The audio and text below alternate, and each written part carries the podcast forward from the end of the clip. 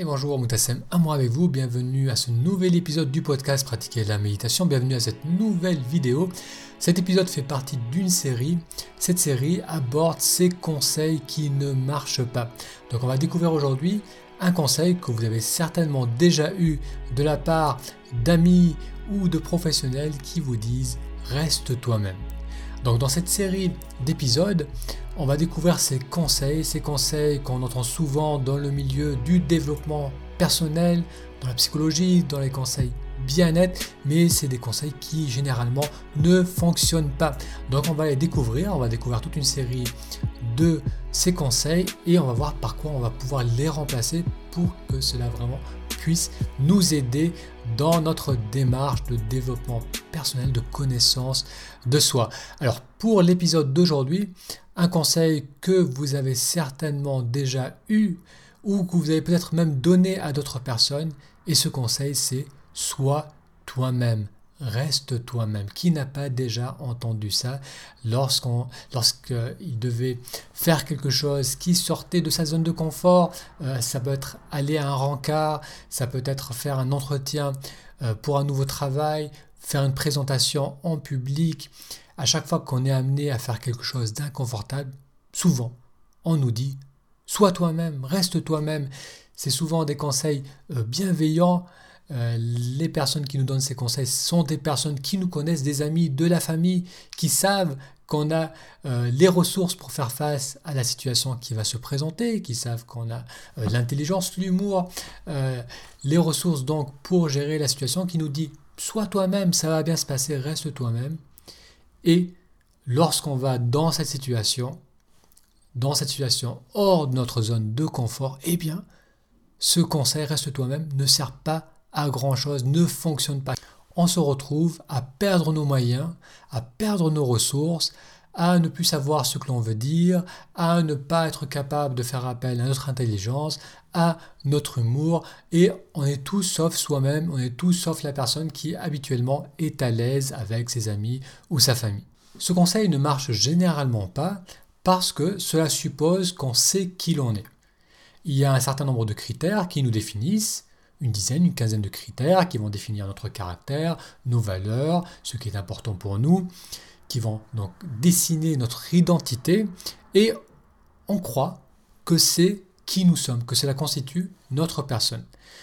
On croit que ce que l'on croit être, c'est nous. Mais en réalité, ce qu'il y a en dessous de notre conscient, donc ce qui est inconscient, est aussi qui nous sommes, ça constitue aussi une part importante de notre être. Donc tout ce qui est de conditionnement, nos croyances, euh, nos instincts, nos habitudes, ces choses-là qui sont sous le radar de notre conscience constituent aussi qui nous sommes. Et donc lorsque l'on va dans une situation inconfortable ou dans une situation hors de notre zone de confort, il y a notre conscient, notre, notre idée de qui nous sommes, de notre identité, mais il y a aussi tout cet inconscient qui vient avec nous. Et c'est d'ailleurs souvent l'inconscient qui prend le dessus lorsqu'on est dans une situation inconfortable, parce que euh, lorsqu'on sort de notre zone de confort, on a tendance à retomber en mécanisme de survie, donc on n'est euh, pas à l'aise, on est sur nos, sur nos, gardes, et ce qui se passe au niveau de la neurologie, c'est que euh, ce qu'on appelle le néocortex, donc la partie antérieure devant de votre cerveau, cette partie qui est votre identité, qui est donc votre capacité à réfléchir, à prendre de la perspective, à faire des choix, eh bien cette partie va être moins active et c'est plus la partie instinctive, plus la partie survie, euh, la partie inférieure du cerveau qui va s'enclencher. Et donc lorsqu'on va dans des situations inconfortables, ça peut être euh, lorsqu'on parle en public, lorsqu'on va parler à des inconnus, euh, lorsque on va faire un entretien, quand on cherche à se mettre en valeur ou à se vendre, ou, ou qu'il y a des, que le, résultat de l'interaction qu'on va avoir est important pour nous. Donc lorsqu'il y a tous ces éléments qui sont en place, qui nous arrachent de notre zone de confort, eh bien c'est souvent la partie inconsciente qui va prendre le dessus, on se sent en danger. Donc cette partie inconsciente qu'on connaît peu prend le dessus. Et euh, le fait de vouloir rester soi-même, donc le fait de d'espérer que c'est le mental qui gère la situation, ne va pas fonctionner car, comme on l'a vu, c'est plus euh, la partie instinctive, la partie qui gère les situations de survie qui va prendre le dessus. Donc si le conseil reste toi-même ne marche pas, par quoi on va pouvoir le remplacer? On va remplacer reste toi-même par reste ancré en toi. Alors vous avez peut-être expérimenté cela, vous faites quelque chose qui sort en dehors de, votre zone de confort, ça peut être de parler en public, de faire une présentation, euh, de participer à un entretien, de parler à un inconnu ou une inconnue. Et une fois que c'est fait, vous repensez à ce qui s'est passé, vous avez l'impression de ne pas avoir été là. Vous avez l'impression d'avoir complètement subi l'événement, vous voyez ça comme une scène extérieure à vous, où vous avez euh, dit des choses, vous avez eu des réactions, une façon d'être qui vous a même surpris ou vous n'êtes pas reconnu.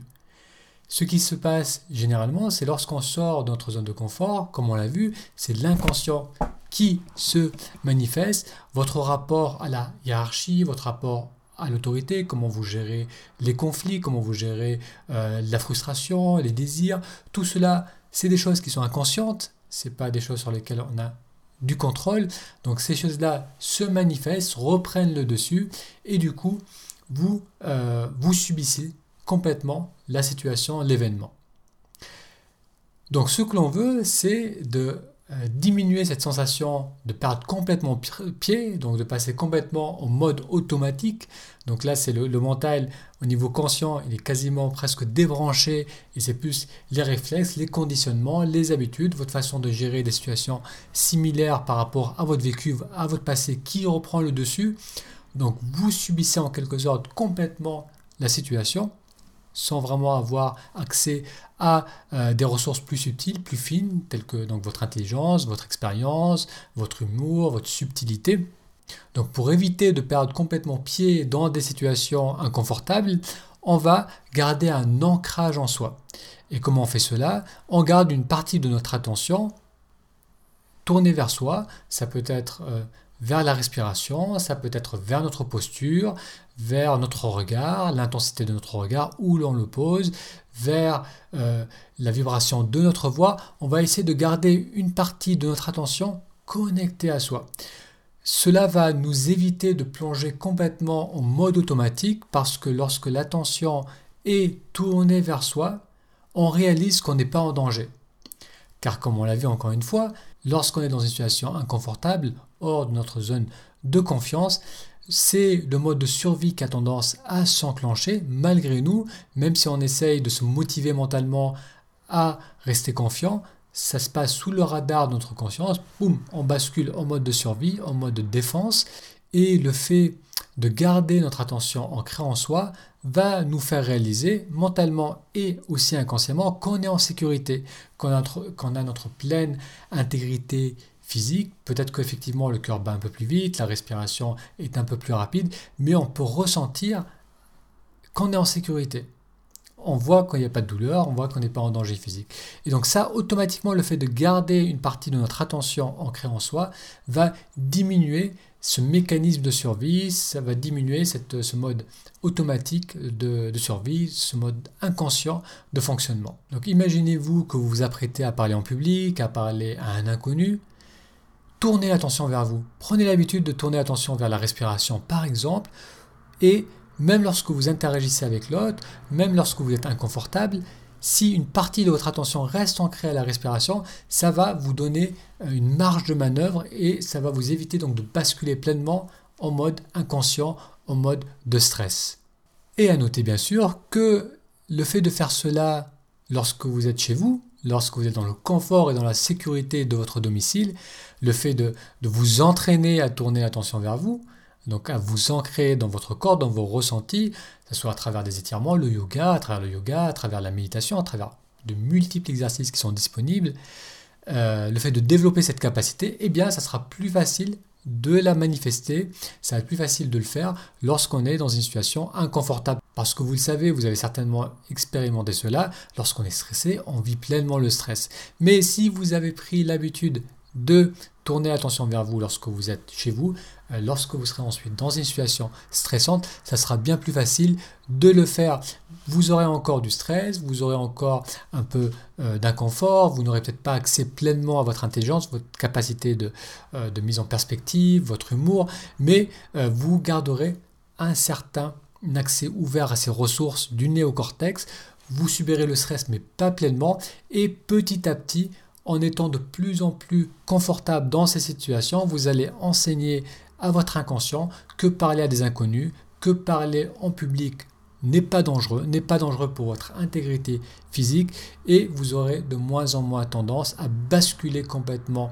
dans euh, l'inconscient, dans le stress, dans le mode de survie et vous aurez de plus en plus l'accès ouvert à vos ressources et là effectivement vous allez pouvoir être vous-même, c'est-à-dire que vous allez pouvoir faire appel à votre intelligence, à votre humour, à ces ressources qui sont habituellement ouvertes lorsqu'on est à l'aise, vous allez pouvoir les garder dans des situations inconfortables. Donc le conseil reste toi-même, on va le remplacer par reste ancré en toi-même. Prends le temps de faire des exercices chez toi qui vont ancrer ton attention dans tes ressentis et ensuite lorsque on se retrouve dans une situation stressante, dans une situation inhabituel, inconfortable, on va garder cette habitude de rester ancré en soi, d'observer sa respiration, sa posture, son corps, et ça va nous aider à bien mieux gérer ces situations. Voilà, donc c'était un de ces épisodes sur ces conseils qui ne marchent pas, et je vous donne rendez-vous au prochain pour découvrir d'autres conseils qu'on entend très souvent mais qui habituellement ne marchent pas et on va voir par quoi on peut les remplacer. Euh, on va voir comment les transformer pour qu'ils deviennent utiles et qu'ils puissent nous aider dans notre démarche de développement personnel. Soyez sûr de vous inscrire à notre newsletter. Donc je vous donne rendez-vous au prochain épisode.